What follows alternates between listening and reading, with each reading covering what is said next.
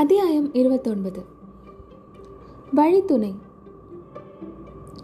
குதிரையை திருப்பி விட்டுக்கொண்டு பரஞ்சோதி பின்னால் வந்த குதிரை அருகே சென்றபோது அவன் மனதில் ஏற்கனவே ஏற்பட்டிருந்த பீதி எல்லாம் கோபமாக மாறியிருந்தது. மார்பில் பாய்ச்சுவதற்கு சித்தமாக அவனுடைய வலது கையானது வேலை தூக்கி பிடித்துக் கொண்டிருந்தது.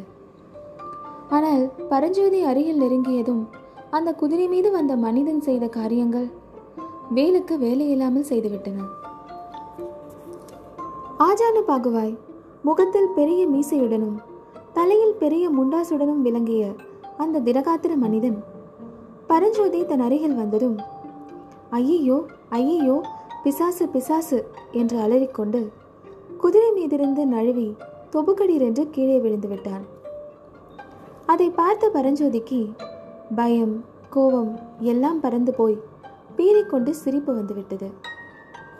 கீழே விழுந்தவன் போர்க்கோலம் பூண்ட வீரன் என்பதையும் அவனுடைய இடையில் கட்டி தொங்கிய பெரிய வாளையும் பார்த்ததும் பரஞ்சோதி கலகலவென்று சிரிக்கத் தொடங்கினான்.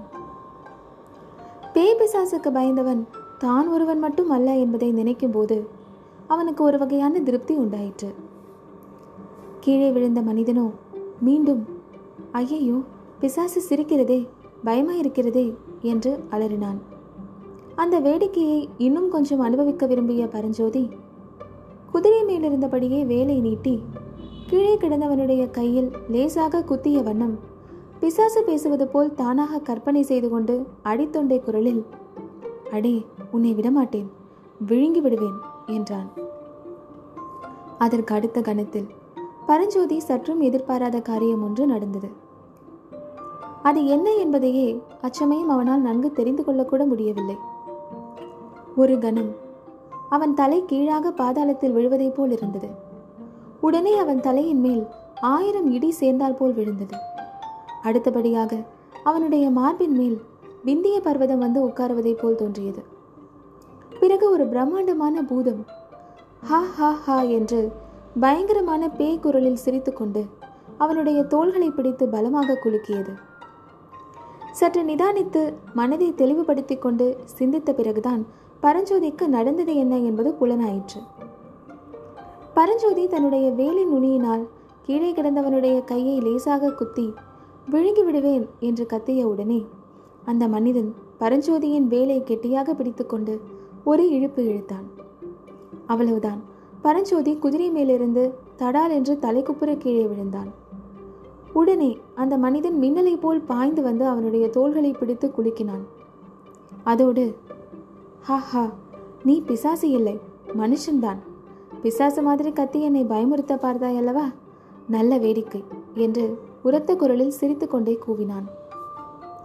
பின்னர் பரஞ்சோதியின் மார்பின் மேலிருந்து எழுந்து நின்று பரஞ்சோதியையும் தரையிலிருந்து தூக்கி நிறுத்தி தம்பி இந்த மயான பூமியில் ஒண்டியாக போக வேண்டுமே என்று பயந்து கொண்டிருந்தேன். நல்ல வேலை வழித்துணைக்கு நீ கிடைத்தாய். நீ எங்கே போகிறாய் தம்பி? என்று ரொம்பவும் பழக்கமானவனைப் போல் தோளின் மேல் கையை போட்டுக்கொண்டு சல்லாபமாய் கேட்டான். பரஞ்சோதி சற்று முன் நடந்த சம்பவங்களினால் பெரிதும் அதிர்ச்சி அடைந்திருந்தான்.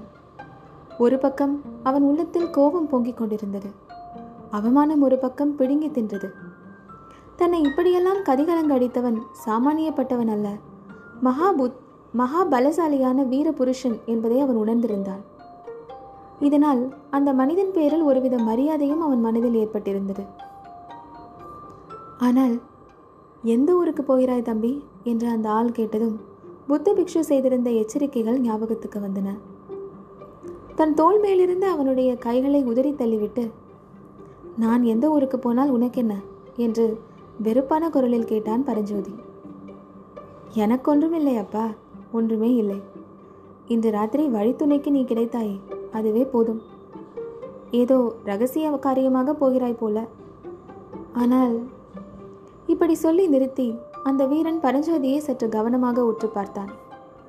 அந்த பார்வையின் கருத்தை உணர்ந்து கொள்வதற்குள்ளே மறுபடியும் பரஞ்சோதி தரையில் விழும்படி நேர்ந்தது ஒரே நொடியில் அந்த வீரன் பரஞ்சோதியை கீழே தள்ளியது மட்டுமல்லாமல் தரையில் அவன் அருகில் உட்கார்ந்து கழுத்தை நெரித்து பிடித்து கொண்டான். நீ வாதாப்பி ஒற்றனா? இல்லையா? சத்தியமாக சொல் என்று கடுமை நிறைந்த குரலில் கேட்டான். பரஞ்சோதிக்கு கோபத்தினாலும் வெட்கத்தினாலும் கண்களில் ஜலம் வரும் போல் இருந்தது. அவன் விம்முகிற குரலில் நீ சுத்த வீரனாக இருந்தால் என்னோடு எதிர்க்கெதிர் நின்று வாளோ வேலோ எடுத்து சண்டை செய்யும் என்றான். உன்னோடு சண்டை போட வேண்டுமா? எதற்காக அப்பனே? நீ வாத்தாப்பி ஒற்றனாக இருக்கும் பட்சத்தில் உன்னை இப்படியே யமனுலகம் அனுப்புவேன். நீ ஒற்றன் இல்லை என்றால் உன்னோடு எதற்கு சண்டை போட வேண்டும்? நாம் இருவரும் சிநேகிதர்களாக இருக்கலாம். நீ ஒற்றன் இல்லை என்பதை மட்டும் நிரூபித்துவிடு. இதோ இதே மாதிரி ரிஷபலட்சணை உன்னிடம் இருக்கிறதா? என்று கேட்டுக்கொண்டே அந்த வீரன் இடது கையினால் தன் மடியிலிருந்து வட்ட வடிவமான ஒரு செப்பு தகட்டை எடுத்து காட்டினான். பல்லவ சாம்ராஜ்யத்தில் பிரயாண அனுமதி பெற்ற ராஜதூதர்களுக்கு அடையாளமாக கொடுக்கும் ரிஷப முத்திரை பதித்த தகடு அது. பரஞ்சோதியும் வேண்டா வெறுப்புடன் தன் மடியிலிருந்த மேற்படி முத்திரை தகட்டை எடுத்து காட்டியதும் அந்த வீரன் பரஞ்சோதியின் கழுத்தை விட்டதோடு அல்லாமல் அவனை தூக்கி நிறுத்தி ஆர்வத்துடன் ஆலிங்கனம் செய்து கொண்டு தம்பி என்னை மன்னித்துவிடு உன் முகக் கலையை பார்த்தாலே சொல்கிறது நீ சத்ருவின் ஒற்றனாக இருக்க முடியாது என்று. இருந்தாலும் இந்த யுத்த காலத்தில் யாரையும் நம்பி எந்த காரியமும் செய்வதற்கில்லை. நல்லது குதிரை மேல் ஏறிக்கொள் பேசிக்கொண்டே போகலாம்.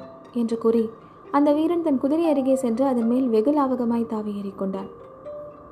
பரஞ்சோதி தனக்குள் இவனுடன் பேச்சு என்ன வேண்டி கிடந்தது? இந்த மலைப்பாதையை தாண்டியவுடன் இவனை ஒரு கை பார்த்து இவனுக்கு புத்தி கற்பிக்காமல் விடக்கூடாது என்று எண்ணிக்கொண்டே தன் குதிரை மீது ஏறிக்கொண்டான். மாலை மங்கி இருளாக கனிந்து கொண்டிருந்த முன்னிரவு நேரத்தில் வானமெல்லாம் வைரச் சுடர்கள் என மின்னத் தொடங்கியிருந்த நட்சத்திரங்களின் லேசான வெளிச்சத்தில் இரு குதிரைகளும் சேர்ந்தாற்போல் போகத் தொடங்கின.